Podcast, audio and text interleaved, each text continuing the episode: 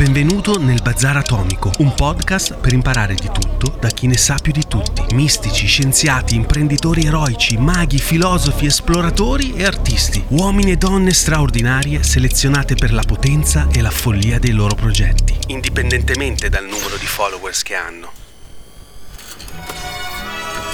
Io sono Davide Francesco Sada, sono l'autore del bestseller La felicità fa i soldi e dal 2010 dirigo l'Accademia di formazione finanziaria Money Surfers. La mia vita è sempre sembrata un bazar. Ho provato di tutto. Sono stato un wannabe rockstar, un giornalista, un regista e persino un rampante marketing manager. E nonostante mi sia sempre impegnato a fondo, i risultati che ottenevo erano sempre scarsissimi. Caduto in depressione, iniziai a divorare libri di self-help, un sacco di fuffa. Ma poi poi un giorno in uno di questi lessi una frase di Jim Rohn, frase che cambiò la mia vita per sempre.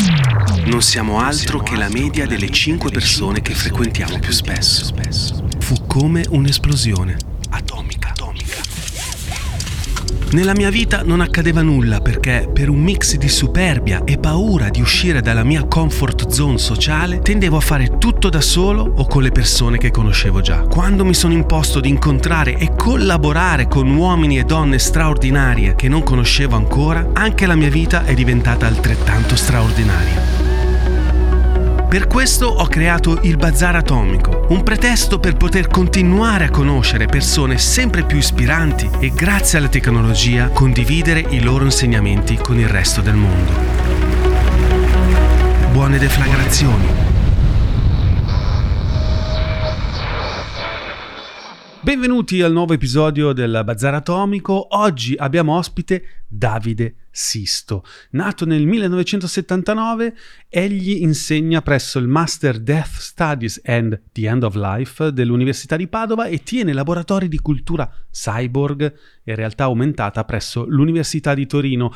Nei suoi ultimi saggi si è occupato di rapporti tra il vivente e il non vivente tra il ricordo e l'impossibilità di dimenticare nella nostra vita digitale ed è vincitore di numerosi premi letterari e riconoscimenti accademici. Prima di iniziare però ti ricordo che come al solito il Bazar Atomico è prodotto da l'azienda di formazione finanziaria consapevole Money Surfers, quella dove lavoro io, quella che ho fondato io insomma, dove dal 2010 insegniamo la felicità che fa i soldi, ebbene sì, inven- invertendo scusate, i fattori il risultato cambia moltissimo. Vi ricordo anche che la regia è curata da Mr. Giovanni Valentini, videomaker, raggiungibile sul sito giovanni meno trattino alto, quindi valentini.com, che il nostro web wizard in studio è Mario Piccaluga, fotografo raggiungibile su Instagram at Mario Piccaluga e che in studio tra pochissimo berremo solamente caffè Carnera. Mi raccomando ragazzi, se volete supportare questo podcast, iscrivetevi al canale YouTube e su tutte le piattaforme presso le quali lo ascoltate. Adesso però rilassatevi e godetevi lo show.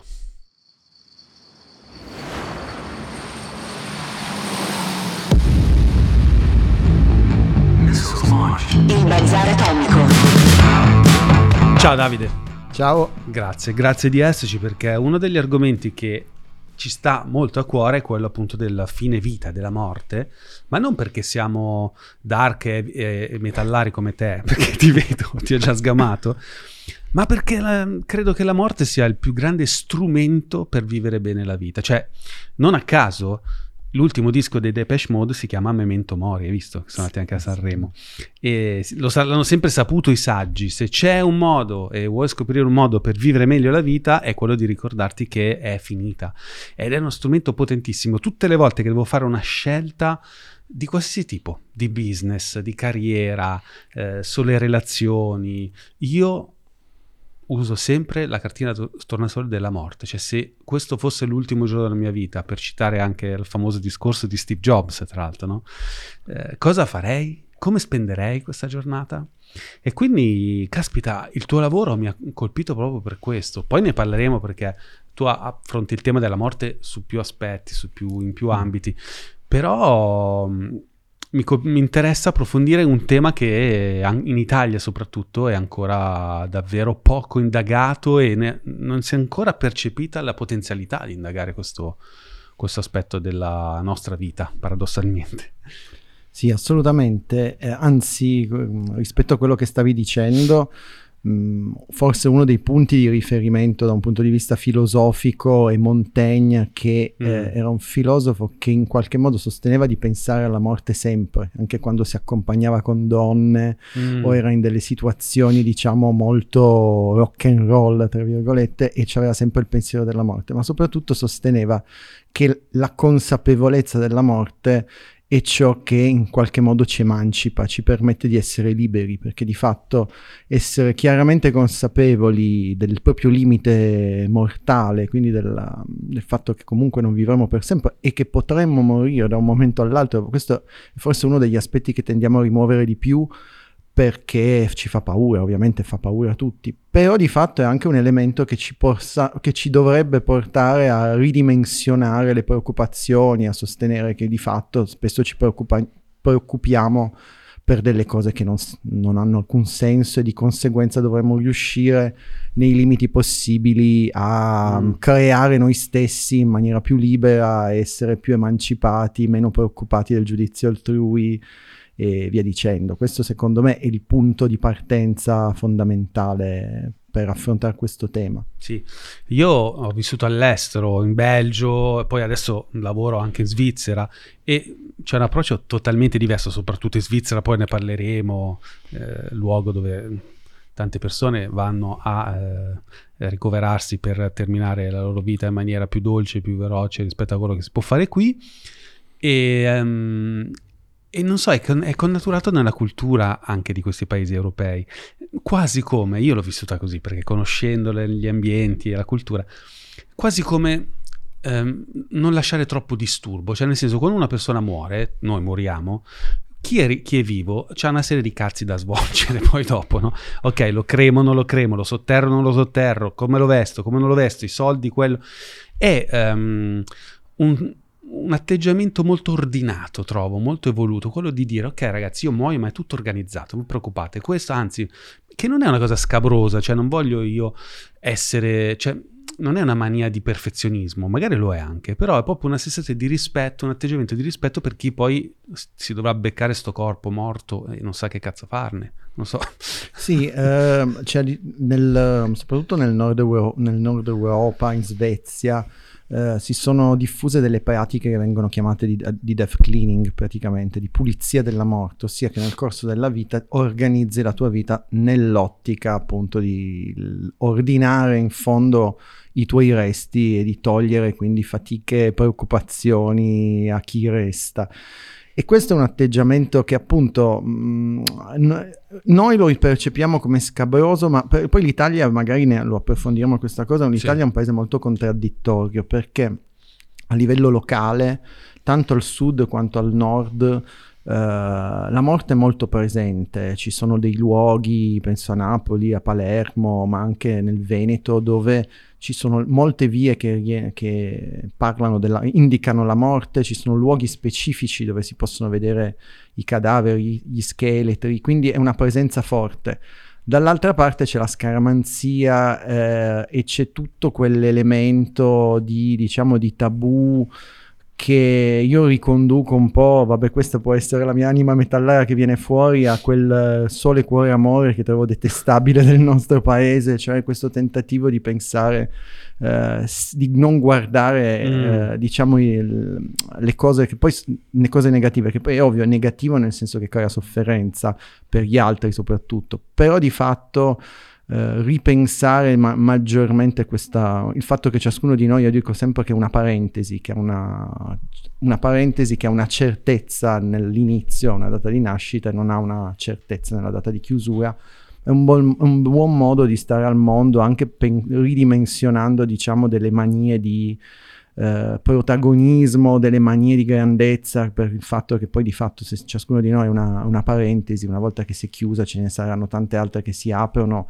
e a quelle che si aprono dopo chi non viene frega niente. Cioè quando guardi i film uh, in bianco e nero, a me piace il cinema, e, e tu dopo un po' dici, ah, io sto vedendo solo morti. Cioè questa è gente tutta morta, tutta, dal primo all'ultimo attore, sono tutti morti e quasi tutti dimenticati, tranne le superstar, quindi anche quello è un atto di, di, di umiltà, no? di, che ti aiuta appunto a definire bene quali sono i, i i pe- qual è il perimetro della tua esistenza? Cazzo, veramente corto, cioè veramente piccolo.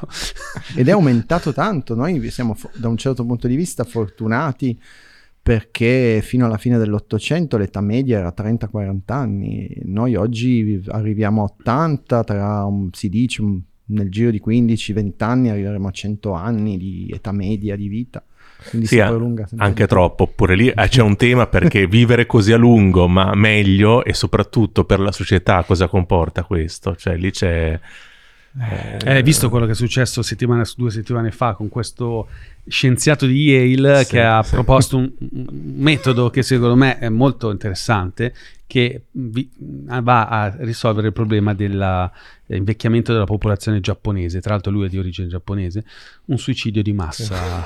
Questo è quello che... Che è una tematica in realtà che il cinema ha toccato varie volte come provocazione, a parte che anche Star Trek mi sembra che c'erano i vulcaniani che Ah. si suicidavano a 65 anni tipo, no? Beh, ah, mm, sì, sì. E, e- e poi c'è questo film, eh, Midsommar. Eh, Midsommar, Eh, certo. Midsommar, eh, dove in pratica questi americani assistono a questa vita meravigliosa nel verde eh, eh, in Svezia e in pratica tutto va liscissimo finché non assistono a questa festa per questi due, per una coppia di 65 anni e a un certo punto sale su una rupe, tutti festeggiano e si, si buttano devono giù. buttare dalla rupe. E si buttano giù. Vabbè, questo è che di dov'è sto film? E loro inorridiscono, ma gli altri fanno: no no, gu- no, no, guardate che noi vogliamo andarcene in questo modo.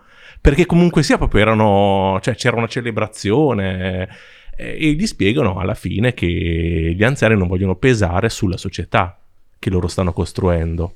Sì, poi mentre preparavo l'intervista con te mi è venuto in mente anche Monicelli, no? che ha avuto Mm, questa eh, grande regista italiano, che ha avuto questa infausta diagnosi. Lui appena gli hanno detto guardi lei ha un cancro alla prostata, l'hanno chiuso nella camera dell'albergo, lui si è buttato giù dalla finestra, cioè interessante. E tra l'altro su questo tema qua eh, è uno sguardo un po' distopico probabilmente adesso, ma lo è fino a un certo punto. Ci sono molti tecnologi o comunque molti futurologi, chiamiamoli così, che pensando a un futuro dove avremo sempre più la capacità di limitare il peso delle malattie, quindi di guarirle scientificamente, vivremo sempre meglio, sarà poi compito del singolo stabilire quando finire la propria vita, cioè nel senso di, di dire, boh, io oggi ho deciso Certo. di arrivare a questo, a questo limite, poi basta. Ma c'è... Sì, eh, secondo me poi il punto, eh, cioè ovvio, non è interrompere a un certo punto per legge, no? Però il punto è proprio spostare il focus culturale, cioè sulla intensità della vita, non sulla lunghezza. Cioè quindi fondamentalmente portare le persone a morire naturalmente di infarto magari, ma perché si stanno godendo la propria vita. Tipo eh, Bossi stava morendo di infarto mentre scopava con, eh, con una trans. No, scherzo. Eh, no, ehm, c'era... A noi piace questo comico americano che si chiama Louis C.K., non so se lo conosci, No.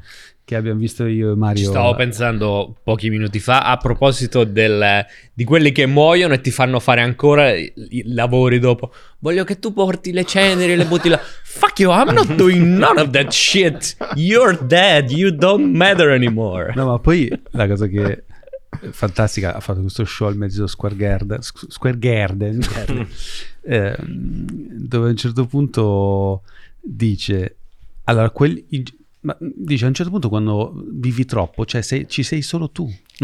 Cioè, non c'hai più neanche un amico perché sono tutti morti cioè in effetti eh, io già che ho 45-47 anni per fortuna non tanti però effettivamente eh, ogni tanto muore qualcuno e figurati quando arrivi a così tanto in là nella vita, cioè ci sei solo tu, cioè non c'è più nessuno, cioè, Eh, ma infatti è un, solitudine. Eh, c'era mm, una, una commedia teatrale su Elina Macropoulos di Cepec, se non ricordo male, che immaginava questa donna che raggiungeva i 300-400 anni e che non ne poteva più perché innanzitutto il tempo si rallenta anche per questo fatto, aumenta la, la nostalgia per la perdita di chi hai avuto prima.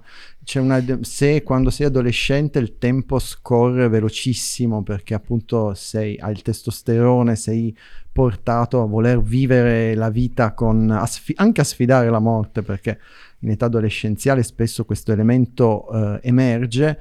Quando sei così anziano i tempi si dilatano tantissimo perché il fisico non ti accompagna, il, il, il, pensiero appesantito dal tuo passato e di conseguenza una delle cose che veniva sollevata in questa commedia teatrale era proprio la dilatazione temporale che diventa poi una specie di forma di soffocamento per cui se mai arrivassimo a 300 e passa anni o modifichiamo quello adesso si parla di prospettive o si modifica completamente il ciclo vitale di conseguenza un'adolescenza che dura molto a lungo, le fasi della vita sono tutte proporzionate all'aumento della vita, allora potrebbe non cambiare molto. Oppure se invece c'è solo un aumento della vita, ma di fatto le parti in cui il nostro corpo riesce a reggerci bene sono brevi, è ovvio che diventa poi una, quasi più una prigione per noi e per gli altri, poi non parliamo a livello sociale che diventa un grande peso. Infatti questo poi um, aprirebbe tante considerazioni sul fatto di un invecchiamento della popolazione, di come poi gli stati sono in grado di sostenere eh, una popolazione molto invecchiata. Sì, perché da un lato i vecchi sono più ricchi dei giovani ed è la prima volta che succede. Non è mai successo nell'Occidente che i vecchi sono più ricchi dei giovani e ehm, possono, hanno più capacità di spesa per curarsi meglio, per prendere integratori, per, eh, addirittura ci sono dei corsi adesso su, sulla longevity per eh, migliorare l'alimentazione, migliorare la struttura ossea, cioè è nato proprio un settore sulla longevità. Non parliamo poi di quello che è uscito un mese scorso di questo startup americano che eh, investe 2 milioni di euro all'anno per, diminu- cioè per, per ringiovanire, no? E tiene questo aggeggio tutte le notti incastrato sul pene per misurare... è vero, l'avete per misurare il numero di erezioni che lui ha e fa tipo una colonscopia alla settimana. Ecco, parliamone. che, che vitaccia, cioè, ma chi te lo fa fare? Non lo so, questo è il trend, ragazzi. Non so, boh, ditemi voi. Beh, nel transumanesimo eh. Eh, credo che faccia parte, c'erano personaggi che facevano delle diete al, al di là del fatto del, dei costi estremi, però non si godevano, non si godono il cibo perché è tutto a base di pillole calibrate sulla base poi anche lì di, mm, di diete ma che, che, probabilmente non hanno di scientifico nulla, cioè nel senso che probabilmente sono tentativi. Pazzesco, incredibile. E, e sì, ci sono molto... È strano che... questo mondo, questa epoca che viviamo, perché si stanno polarizzando tantissimo queste due aree, perché la gente che eh, mangia male mangia sempre peggio perché comunque addirittura ci sono aree intere intorno a New York dove non c'è e non esiste più cibo fresco. Cioè non esiste, non puoi mangiare una banana, non c'è niente, solo roba, ehm, come si dice? Junk food. Sì, surgelata, surgelata, in scatola. Processed food, processed ecco, cibi processati. E invece poi ci sono gli altri che stanno prendendo una deriva folle, cioè di salutismo ortodosso eh, totalmente, totalmente irrazionale e, e, triste. Ah, che va contro il gusto poi, contro il sì. piacere di mangiare, il piacere di vivere quindi. Eh. Incredibile, incredibile. E, e non, si fa così fatica a stare nel mezzo, in mezzo a questi due estremi. Cioè, sembri pazzo, sembri tu. Ah no, te tu bevi il vino. Eh, minchia, cioè, il vino, cioè, da me sempre bevuti tu. Mio nonno è campato fino a 95 anni col vino, cioè lo beveva tutte le sere. Non è che il vino ti uccide, però così. Sì, sì, assolutamente. Poi si potrebbe addirittura estendere, ma que- questa forse è una provocazione, è di fatto un po' una provocazione, però si ricollega a quello che dicevi anche tu eh, sul fatto che noi valutiamo la vita sulla base della quantità, però probabilmente se la riponessimo sulla base della qualità, adesso la provocazione è questa, non dico che uno dovrebbe ambire a fare come certi musicisti che hanno, si sono bruciati e sono morti a 27 anni, però di fatto anche questo è un luogo comune, pensare che comunque una vita dilatata, senza grandi emozioni, magari facendo dei sacrifici per vivere a lungo e non godendosi la vita sia migliore di, una, di un personaggio che magari eh, ci ha dato veramente dentro nel, nel, breve tempo ed è morto anzitempo. È ovvio, questo adesso questo lo specifico, non è che dico che sia buono morire a 27 anni, come hanno fatto una buona parte dei musicisti, però è un elemento che secondo me dovrebbe anche far riflettere eh, su come noi intendiamo la vita, sul fatto che di nuovo una, la famosa via di mezzo filosofica tra il godersi la vita e avere comunque anche attenzione a non appunto a non bruciarsela sia preferibile di, questa, di, di queste manie eh, per vivere per, a lungo, addirittura per sempre, che spesso non hanno delle finalità al di là di questo, di, di aumentare anni per non si sa bene cosa, ecco. Sì. sì, sì, è sempre quello il tema, cioè la capacità, la difficoltà di stare nel mezzo, che credo sia dovuta alla strana attitudine dell'umano contemporaneo di far coincidere la propria identità con le proprie abitudini. Ah no, io sono vegetariano. Chi sei tu? Sono vegetariano. Chi sei tu? Sono astemio. Cioè l'identità associata a quello che mangi, che è una roba che io trovo eh, in imbarbarimento. L'identità non può essere legata a quello che, che, tuo, che, è il tuo stile di vita, piuttosto a quelle che sono le tue ambizioni, i tuoi sogni, i tuoi valori. Eh, ecco, anche una riduzione delle potenzialità dell'essere umano che si riduce a, a riconoscersi nelle proprie abitudini, a comunicarle anche sui social, a far sapere. Um, uh, cruelty free, cioè queste cose come se quelli fossero sufficienti per identificarci no, quei valori, non so. Può anche essere, questo sono d'accordo, Mm, adesso non vorrei sempre tornare lì perché mi sembra magari non è solo quella la ragione, però secondo me anche il, proprio il tema della rimozione della morte forse è una delle ragioni prevalenti di questo tipo di comportamenti. Noi siamo, perveniamo, diciamo il Novecento, la seconda metà del Novecento soprattutto, è forse la prima volta nella storia dell'umanità che è stata caratterizzata da una totale rimozione dal fatto del, di trasformare la morte in un tabù e di vivere come se la morte non ci fosse. E probabilmente, appunto, le ragioni sono tante, anche legate a, ai miglioramenti, ai progressi scientifici, medici, tecnologici che ci hanno messo nella condizione di però probabilmente eh, questo tipo di rimozione eh, poi comporta e genera tutta una serie di manie, di, di appunto di um, atteggiamenti un po' potremmo dire estremi comunque nell'identificare se stessi come dici tu con delle cose che poi determinano, eh, portano degli irrigidimenti a delle contrapposizioni. Sì, quando mi, mi rompono i coglioni su come mangio, come bevo, io mostro sempre questa immagine qua che è bellissima, che è un, me- è un, meme, adesso per chi ci vede su Spotify, non ci vede su Spotify, cercatela, si è scritto, c'è una, come si dice, una lapide con scritto I can't believe I ate all that kale for nothing. Non ci posso credere, ho mangiato tutto questo kale. Il kale è il cavolo È un verde. tipo di cavolo che poi è buonissimo come contorno per il maiale. Quindi, eh. Sì, esatto, esatto. Però c'è chi dice, mm, wow, kale. No, il kale, fa... cioè, il kale non è che, vabbè, va bene insieme alle altre cose, però la gente si convince che, che, che poi vivrà più a lungo se mangia il cavolo verde e poi c'è questa, ba- questa lapide bellissima. Sì, um e poi, boh, non lo so, sia come, come hai detto tu, interessante perché adesso siamo in una fase in cui um, queste tendenze a questa vita così dissoluta che hai raccontato tu, no? quella dei rocker che mor- morivano tutti a 27 anni, non c'è più. Cioè, il, um, gli estremi, uh, anche tra i giovani, no? Le I giovani non, non scopano più, non si drogano più, eh, pochissimo, cioè c'è, c'è, una, so, c'è, un calo del testosterone. Beh, e, il digitale mi sa che cioè, incredibile, cioè, ha fatto tanto lì. Eh. Cioè, c'è proprio una...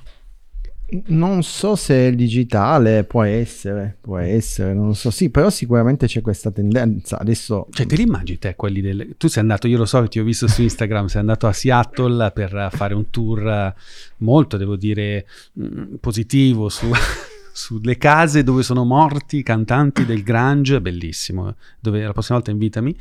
E, ehm, eh, te ne immagini adesso, non c'è più quel mondo lì. Eh, da un lato, ok, eh, sono anche un genitore e dico, ma magari fosse meglio così, però dall'altro mh, certe vette di poesia che sono state toccate con quella musica, incredibili, talmente forti, talmente intense che anch'io Uh, a volte faccio fatica a ritornare a quella musica, gli Alice in Chains, i Soundgarden, uh, ma persino tipo i Lemonheads, tu li conosci i Lemonheads, sì. che avevano questo atteggiamento un po' più surfista, scazzato, ma in realtà c'è una canzone bellissima che parla del suo rapporto con la sua amica che gli porta la droga, no? Bellissimo, una cosa che quando l'ascolto mi viene da piangere, no? My Drug Buddy si chiama quella canzone, che è un mondo che adesso viene giudicato come un mondo mh, scorretto, un mondo non politically correct, eh, non esistono più quei modelli lì. Però non esiste più neanche la poesia che si portava dietro, la profondità di quella, di quella musica, di, quella, di quei testi. Sì, e poi eh, diciamo che il- in quell'epoca era una forma poi di espressione di quel appunto di un malessere nei confronti del, dei del mito degli anni Ottanta che stava venendo a mancare, cioè incominciavano a venire fuori diciamo le crepe del- dei modelli degli anni Ottanta e le Mm. reazioni in una città poi come quella, vabbè Seattle era anche una città adesso appunto essendoci stati l'ho vista anche con i miei occhi, è una città ovviamente particolare perché piccola proporzionalmente alle altre città americane piccola in un punto abbastanza isolato rispetto al, ehm, al resto dell'America. mm, adesso sono ipertecnologizzati Amazon, Microsoft, Google, però di fatto erano dei, mm, dei boscaioli. E lì è il fatto che comunque si provasse questo malessere che è stato espresso in, in varie forme musicali, perché poi, come li hai menzionati, Nirvana, Soundgarden, gli Alice in Chains, i Mother Love Bone, fu- suonavano ed esprimevano questo malessere in maniera molto differente, perché sono- si è creato questa specie di unico gruppo, nome, il grunge, il Seattle Sound, ma erano molto diverse queste espressioni.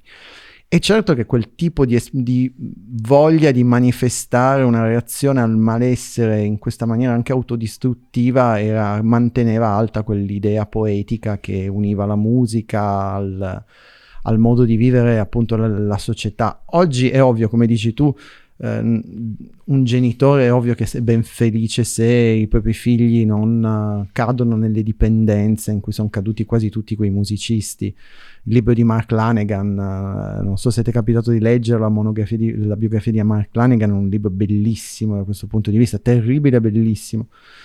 Diciamo che a, a leggere le affermazioni, per esempio, dei Moneskin oggi, in cui si esalta il fatto che non c'è poesia nel, um, nell'eccesso, in cui si, ci si cerca di dare un'immagine così pulita al rock, eh, diciamo, non so, io non sono così favorevole a un'eticizzazione dell'arte, ecco, secondo me il piano dell'etica e il piano del- dell'arte sono due cose che vanno distinte. Poi certo è molto problematico perché ribadisco, dietro alle espressioni artistiche ci sono delle persone, non è che si bisogna essere felici che appunto ci fossero appunto Mark Lanegan, Lane Stanley, Kurt Cobain che abusassero di sostanze stupefacenti, stavano male.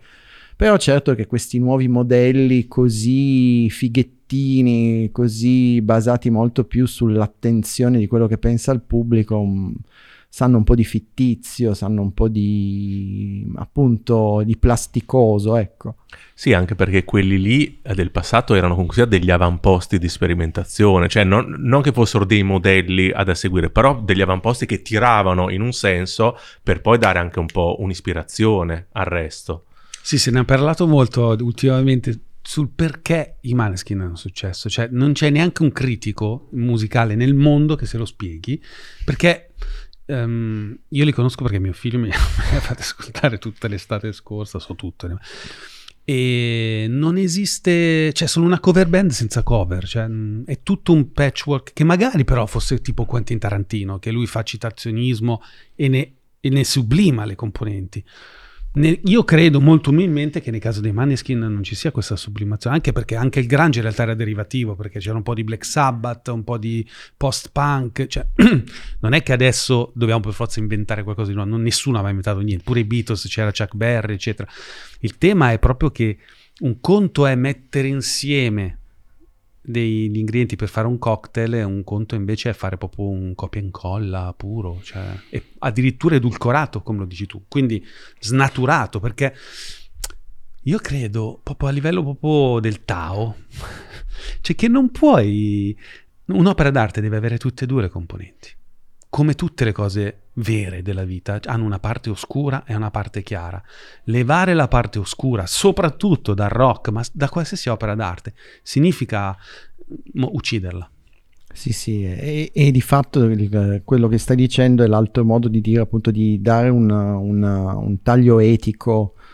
Alla- mm, alle espressioni musicali. E diciamo che quando erano nate tutte le varie espressioni musicali dagli anni 60, quelle appunto legate al rock, al metal e via dicendo, c'era proprio la voglia di rompere dei tabù. E anche questo, tra l'altro, ritorna un po' con la morte perché.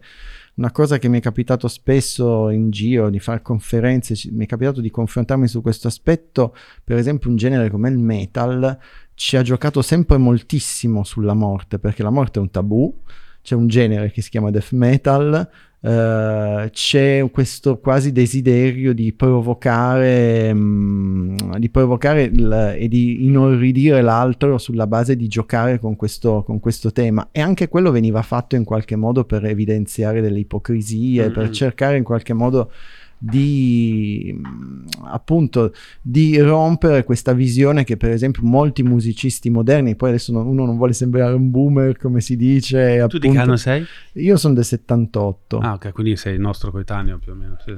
e, e quindi per carità eh, ci sono delle espressioni ma poi nell'underground ancora oggi ci sono delle espressioni giovani mh, sicuramente, sicuramente valide che hanno un taglio che appunto più, più lineare più vicino a quel tipo di modelli quelli che adesso vanno per la maggiore, bah, ad esempio, è divertente, son- sì, come dicevi anche tu, sono divertenti le recensioni che hanno ricevuto all'estero. Pitchfork eh, è stato particolarmente cattivo nei confronti di Måneskin. Sì, E- non si capisce. No, non si Che è capisce. anche il bello, forse. È anche interessante quello. Pensa che una volta, perché adesso fa il figo, ma una volta io mi ricordo due anni fa, mi fa, guarda che secondo me i Maneskin hanno qualcosa di interessante. No, ma- Allora, no, no, no, no, no, no, no, lo ripeto, allora, non, non li ascolto, non mi piacciono, specialmente ora. In realtà nelle prime canzoni c'era qualcosa di interessante quando cantavano in italiano. Mi aveva colpito la loro vicenda all'Eurovision, no? Li avevo un po' seguiti. Poi effettivamente ho un po' colto eh, il senso del loro successo. Probabilmente è, ehm, a parte che probabilmente sarà momentaneo, però sono quella sorta di commissione tra eh, una forma di, in fondo, provocazione più di costume, quindi portare avanti Ah, ok. un discorso, no? rendere digeribile certi costumi di valori anche progressisti condivisibili, però senza portarsi dietro anche il resto, che fare, cioè quindi sono effettivamente degli ottimi interlocutori tra il mondo, un certo mondo giovanile e magari qualche genitore che li ascolta più volentieri proprio perché sono. Io penso che il loro successo sia anche basato su questo qua. Sì, poi a me viene in mente mentre Poi, parli... le, cioè, le canzoni fanno abbastanza... Cioè, Sì, no, beh, sono dei- secondo me le, ca- eh, le canzoni dei Maneskin, con tutto il rispetto per i Maneskin, salutiamo quando vogliono venire al bazar, sono sempre ospiti. Se, adesso se tu vai sui siti di intelligenza artificiale, metti, mi metti un po' di eh, Led Zeppelin, un po' di Black Rose, cioè, brum, schiacci un bottone e esce una canzone dei Maneskin. cioè, sembrano fatti con l'intelligenza Allora, artificiale. Cor- non so. Coraline era interessante come canzone, eh? Eh, adesso tutte... a modo suo. Comunque, a- al netto di questo, anche a Sanremo quest'anno, grande scandalo per, eh, non so neanche come si chiami, quello che si è strusciato con Fedez e si è limonato con Fedez. Rosa Al- Chemical. Rosa Ah, Chemical. a- Aldo Cazzulla ha scritto, comunque io quando ero piccolo, mia nonna diceva, ma chi è quello lì? E c'era Renato Zero e, e e- e diceva, guarda che Renato Zero sta copiando David Bowie, quindi siamo, siamo già a tre livelli. Eh, però vedi, Rosa Chemical non può parlare ai genitori o ai nonni. I, man- i Moneskin sì, perché sono bravi, no? Però ecco, su questo, infatti anche mi viene in mente quello che dicevi, ad esempio la, la musicista, la, la ragazza, adesso Victoria mi sembra di Che ha due tette bellissime, tra l'altro, cioè possiamo dirlo. C'è tanto- E le mostra spesso. E, Esatto. fa, e fa bene e la salutiamo e la invitiamo anche lei. Questa cosa qua del mos- dell'essere- della nudità femminile sul palco, quello può essere un aspetto, l'unico forse aspetto che può ancora infastidire un, Ci sta. um, appunto il, il- il- pubblico più bigotto, perché comunque una donna che sta nuda, che comunque lei vedo su Instagram i video che os- gioca molto con l'u- l'uso della chitarra, da un taglio quasi sessuale al suo modo di suonare la chitarra, fatto da un uomo siamo abituati, fatti da una donna quella cosa genera ancora Sì, ehm, delle, delle difficoltà. E anche su ehm, Rosa Chemical. Credo, sì. Prosa, sì. Eh, comunque il fatto che ci siano stati dei quotidiani più conservatori che hanno fatto degli articoli molto negativi vuol dire che comunque Eh. il, c'è Credibile. ancora un po' un tasto dolente per quanto, ripeto, chi ne è abituato fa sorridere vedere due maschi che si baciano, che si vestano. Wow. Lo facevano anche in Nirvana. Sì, lo facevano in Nirvana, Sì, ma l'hanno sì. fatto, mm, non è Sì, nulla sì. di che. Beh, loro facevano anche le risse ah, durante i concerti, cioè vari concerti in cui smettevano e picchiavano gente del pubblico. No, eh, non lo so. boh. Mm, non, ehm, è una cosa che invece più della morte, devo dire, io faccio fatica ad accettare l'invecchiamento. Cioè, quella cosa lì è veramente una cosa ehm, tipo, non so, eh, eh, quando si fanno le reunion, visto che stiamo parlando di, di mostri sacri del rock, è incredibile la tristezza che mi può generare vedere una reunion di un gruppo, non so chi è che avevo visto, eh, non so, fammi un esempio, una reunion di, di- di un- di una band che dici, cazzo, questi erano veramente... I cugini di Vabbè, campagna. Guns N' Roses. Esatto, i eh, Guns N' Roses. Cioè, raga, se vedi Axel Rose che in che condizioni è... Sembra Benny Hills. O anche quelli che le reunion non le fanno, tipo i Pink Floyd. Adesso si stanno scannando ancora dicendosene di tutti i colori. Basta.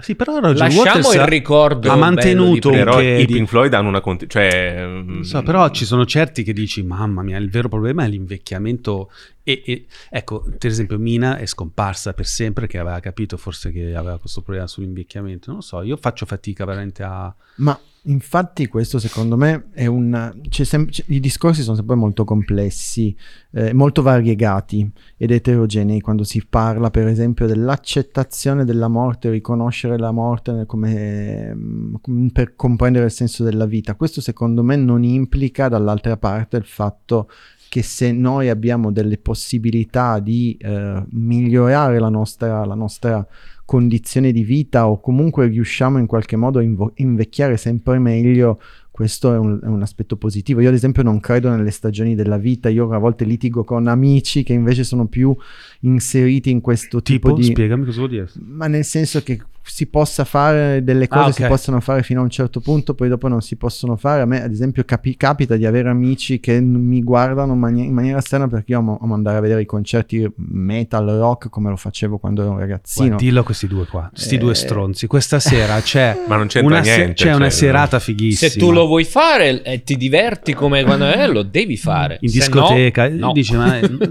non mi riesco a smuovere. Eh, usciamo stasera, c'è impegni. Io ho una serata fighissima che si, si chiama come si chiama? Il giardino dei visionari. Bellissimo. Fanno ti truccano. Sì. No, sì, no, Gli oli essenziali per sei ore. Sei ore di oli essenziali, no. No, no, è vero, cioè, li- mm, condivido con te questo. Tra l'altro, sì. Mm, Il tema è... Tra, tra l'altro, ecco, non è tanto una questione di depauperamento della, del- della pelle, del viso, proprio una questione di, di mood. Cioè, ci sono delle persone che nonostante siano vecchie sono cool. Tipo Roger Waters è Ah, vecchio. no, è più bello adesso di quando aveva vent'anni. Però è cool. Non ci voleva io- molto, ecco. Sì, sì. Eh no, però dici peggiorerà con l'età. Invece no, è molto meglio. Cioè, è incredibile. cioè, quindi, effettivamente, ci, va- ci sono vari modi di invecchiare, no? Cioè, Sì, sì, e, e secondo me a livello di insegnamento il fatto che in questo che la scienza, la medicina, la tecnica in senso lato permetta comunque eh, oggi di farci godere comunque di situazioni che i nostri predecessori, i nostri antenati non godevano, una cosa assolutamente positiva. Poi ancora adesso ovviamente eh, siamo in una fase in cui a un certo punto i segni dell'invecchiamento emergono, però di fatto se poi andiamo a vedere emergono sempre più in là negli anni. Adesso per dire, una- se uno legge sui giornali che è morta una persona di 65 anni non dice eh, ah vabbè eh, aveva 65 anni, uno dice cazzo era giovane. mm. Quindi eh, questa, cosa, questa cosa comunque sta facendo sì che noi, e si ricollega al discorso di prima, tendiamo sempre ad allungare, riusciamo comunque a godere di aspetti più positivi, poi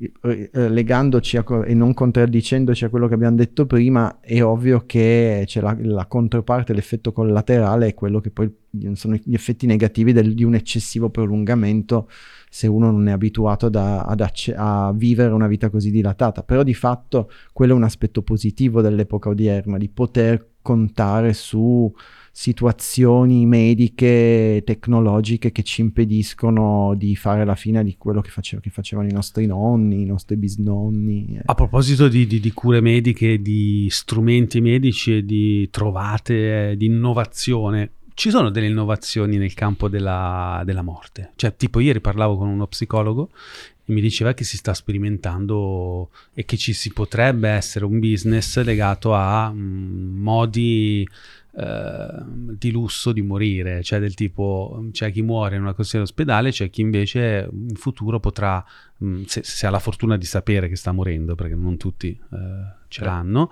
di avere questa clinica della morte dove eh, viene sommini- somministrati psico- ehm, eh, psichedelici, quindi tipo psilocibina, addirittura eh, ibridati con realtà virtuale, e metaversi e per accompagnare, so che ti fa ridere, però è così, me l'hanno detto, lo stanno sperimentando, cioè lo stanno immaginando perché quello potrebbe essere un mega business, dire guarda, vieni qua e tipo sei malato terminale, una spe- specie di hospice, però un po' più piccante, insomma, un po' più creativo.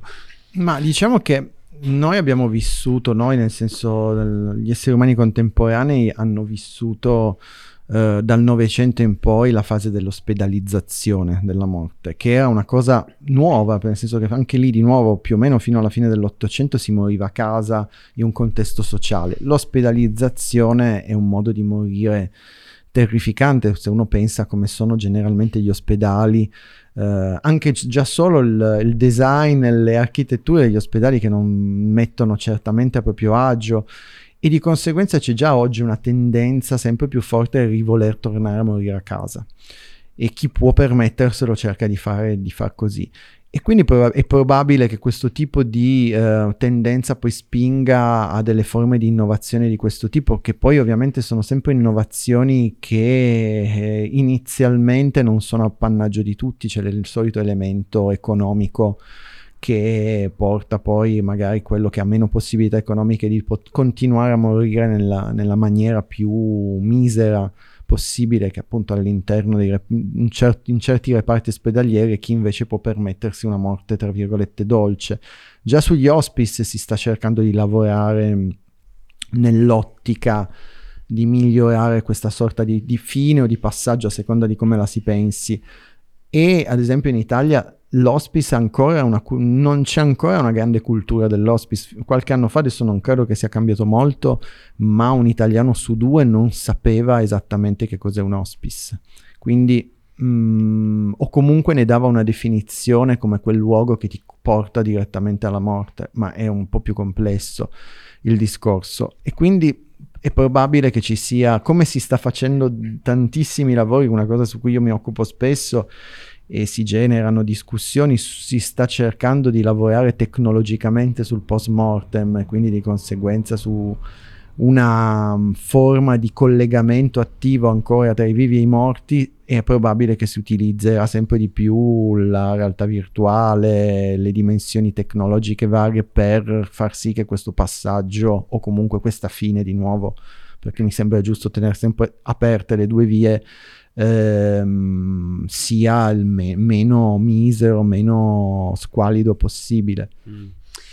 Mm, Cioè tu dici eh, attraverso l'intelligenza artificiale, t- tra l'altro sai che, ecco mi si connette una cosa, ieri ho visto un'intervista della founder di Twitter che diceva che non noi, perché non siamo nativi digitali, ma i nativi digitali quando saranno diciamo morti il computer anche prima sarà, saprà più di quello che sanno loro stessi di se stessi. Non so se mi sono spiegato bene. Cioè il computer l'intelligenza e quindi è un attimo creare una persona eh, infinita eh, del tuo caro istinto e connetterla quindi a, una- a un- uno speaker eh, e parlarci.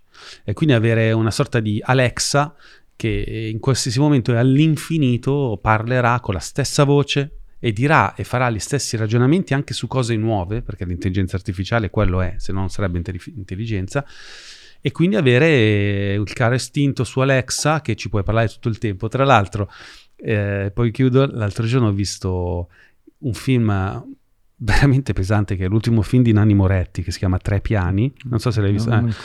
Dove a un certo posso spoiler, spoiler alert se, come si fa? Sì, spoiler, Spoiler bravo, alert, bravo. sì, sì. ok bravo. Eh, Chi lo vuol vedere non ascolti. eh, però poi come fanno a ritornare non lo so vabbè. Fai, fai un gesto. faccio un fai, gesto eh, spoiler alert bam e a un certo punto Nani Moretti muore il personaggio di Nani Moretti muore per voi però lo Ah, spoiler infatti io non lo sapevo, vabbè, ma non me lo Vabbè, guardo. ma non è un film No, non- cioè non è di quelli dove la trama, insomma. Nani Moretti muore e la Margherita Bui continua a parlarci con lui alla segreteria telefonica. Cioè lei cambia casa, però la segreteria rimane lì, lo chiama e parla alla segreteria telefonica. Un po' veramente un prodromo di, di quello potre- che potrà essere. Ma in che Alexa. anni è ambientato? Contemporanei. Ancora con la segreteria telefonica. Solo Nanni Moretti può fare una roba del genere. Ma la segreteria telefonica, ma cos'è? No, ma la vanno a prendere a po'. Infatti, no, infatti. E tra l'altro Nani Moretti non solo nel film non solo usa la segreteria telefonica, ma non sa collegarla. Eh, certo. Quindi è boomer dei boomer, cioè, non so come dire. Ok, possiamo tornare. Quindi con Alexa noi, io que- quello secondo me si fa sicuro tra qualche anno. Ma eh, io di questo me ne, sono, me ne- sono occupato parecchio di queste cose, ce ne sono tantissime di questo tipo di innovazioni. Ehm, da anni, ehm, ad esempio, mh, il- uno dei primi che aveva creato questo tipo di cose, questo giornalista americano che si chiama James Vlaus, che quando ha scoperto che suo padre aveva un tumore che lo avrebbe portato a breve alla morte, eh, lui inizialmente voleva scrivere una biografia di suo padre perché aveva fatto molte cose nella sua vita, attore, era un avvocato, aveva molte- molti episodi della sua vita e si è fatto raccontare la sua vita durante la malattia registrando, solo che si fa- ha perso un po' di vista eh, la situazione, ha avuto tipo un materiale da sbobinare che avrebbe creato un libro da 500 e passa pagine e allora ha deciso di mettere a frutto le sue conoscenze tecnologiche ha creato quello che lui ha definito un dead bot, cioè ha, crea- ha rielaborato tutto questo materiale e lui attualmente chatta. eh, Dead è papà. Sì. Deadbot. Sì, sì, sì. Perché anche un deathbot. Non, non so se c'era il gioco di parole. E lui chatta con uh, fondamentalmente la rielaborazione delle memorie del padre. E di esperimenti di questo tipo ce ne sono state tante. Ad esempio aveva fatto molto scalpore si trova su youtube è molto bello da vedere mm, toccante un, un, um, documentario sudcoreano che si chiama I Met You dove una donna ha- aveva avuto modo di incontrare in realtà virtuale la riproposizione virtuale di sua figlia morta a sette anni e quindi in questo video si vedeva lei con il visore quindi chi, e chi stava attorno a lei che stava provando delle forti emozioni e poi si vedeva cosa vedeva lei attraverso il visore che incontrava la figlia. E Alexa sta diciamo muovendosi in questa direzione. Questo ovviamente ehm, esatto. Questo ovviamente comporta tante riflessioni nel senso che mh, quando vengono sui giornali La si- figlia era morta sì, qua. la figlia era morta Wow. Madonna mia. e le riflessioni, quelle generalmente che, che spuntano sui giornali e via dicendo, sono subito eh, riflessioni di repulsione, cioè oddio, questa cosa è terribile dal punto dell'elaborazione del lutto, che può anche essere vero, eh. però secondo me bisogna fare uno sforzo mentale in più, nel senso che è ovvio che questo tipo di esperimenti non vanno bene per tutti, ma può anche rappresentare una forma di memoria nuova, una- un modo di nuovo di ricordare la persona morta. Adesso quella madre eh, diceva dopo che ha fatto questo esperimento che per lei è come aver vissuto un sogno, cioè era molto consapevole che non stava incontrando la figlia, ma che stava vivendo quello che le sarebbe piaciuto fare in una circostanza che poi si è Wow. chiusa. E Alexa può diventare la stessa cosa. Certo che se poi riprendiamo il clam- famoso episodio di Black Mirror che ha ispirato questa cosa, torna da me, certo che se poi chi ha questa opportunità ci passa la giornata e ne rimane imprigionato, Eh, no, perché mm, io- tu sarai più esperto di me, però eh, diciamo la mm, so- mm, diciamo sopravvivere a un lutto, cioè ha delle varie fasi, no? Come quando al tuo lutto, quando morirai, eh, ti- se ti prescrivono una, se ti, ti- ti- dicono che avrai una malattia mortale, sono varie fasi attraverso le quali si passa. Mi domando quanto possa essere funzionale eh, questo protrarsi virtuale del caro estinto a appunto la, mm, la cancellazione di questo dolore o alla trasformazione di questo dolore. Ma i punti, tra l'altro, anche lì mh, suggerisco, mi viene da suggerire, c'è un bel film che non è arrivato in Italia, è solo in- si trova in inglese, che si chiama Marjorie Prime, in cui si immaginava che una persona anziana eh, potesse, per problemi di Alzheimer, avere la riproduzione olografica, in quel caso del marito morto, in modo tale e veniva eh, istruito mari- l'ologramma del marito morto sui fatti della sua vita in modo che avesse un dialogo similare. Però eh, una, anche in questo film emergevano questi aspetti di diciamo chiaroscurali di questo rapporto, perché innanzitutto la riproduzione olografica non è la persona e quindi manca tutto il subconscio, tutto l'inconscio. Adesso nel caso di questo film c'è un punto che secondo me è molto intelligente e che questo, questi, questa coppia ha avuto un figlio che si era suicidato da adolescente e no, visto che era una cosa dolorosissima non lo raccontano all'ologramma e quindi l'ologramma del marito mort- morto nel relazionarsi con la viva non ha questa esperienza mm. e questa mancanza di questa esperienza fa sì che quello che dovrebbe essere eh, la ripetizione di qualche cosa che una volta era viva e, vo- e poi è diventato morto diventa quasi qualcosa di diverso e questo ad esempio da studioso a me piace molto, lo trovo molto letterario, il fatto che prima si cerca di tenere in vita tramite gli ologrammi, la realtà virtuale, le riproduzioni della voce, un morto, ma nel momento in cui poi questo automatismo tende via via ad aggiornarsi è ovvio che diventerà qualcosa di diverso rispetto al morto. Infatti per esempio sul, su, nelle discussioni su Alexa alcuni hanno il timore di dire eh, poi magari quel tipo di riproduzione viene utilizzata per finalità terze, magari si fa, a un, dire a un, si fa fare a un morto una pubblicità di prodotti vegani certo. quando non, era, non gliene fregava nulla. Però quello che mi viene da dire... Oppure taffo. diciamo che su questo quello che c'è da Cazzo dire è che di fatto poi l'altra cosa interessante è che se ci ragioniamo a livello storico non c'è un morto di cui siamo sicuri che la storia che abbiamo ricevuto nel corso sia della quella sia quella vera, perché di fatto il morto diventa, finisce nelle mani di chi sopravvive. Soprattutto quella di Andreotti, per esempio. Quando io tutte le volte che ci pensi, mica quello è riuscito a morire, non si sa un cazzo, cioè non si sa niente. No, poi comunque sia mi sembra un ennesimo modo per non fare conti con la morte, sia propria che dei cari e in più mi chiedo, ma poi non è che magari se questa cosa prende piede, cioè che uno veramente lascia un testamento di informazioni che poi eh, vive, no? Potrebbe anche addirittura condizionare la mia vita nel cercare di influenzare quell'intelligenza per dare un'immagine di me. Capisci che diventa una maschera sulla maschera poi, anche quando uno dovrebbe fare i conti con la realtà prima della morte.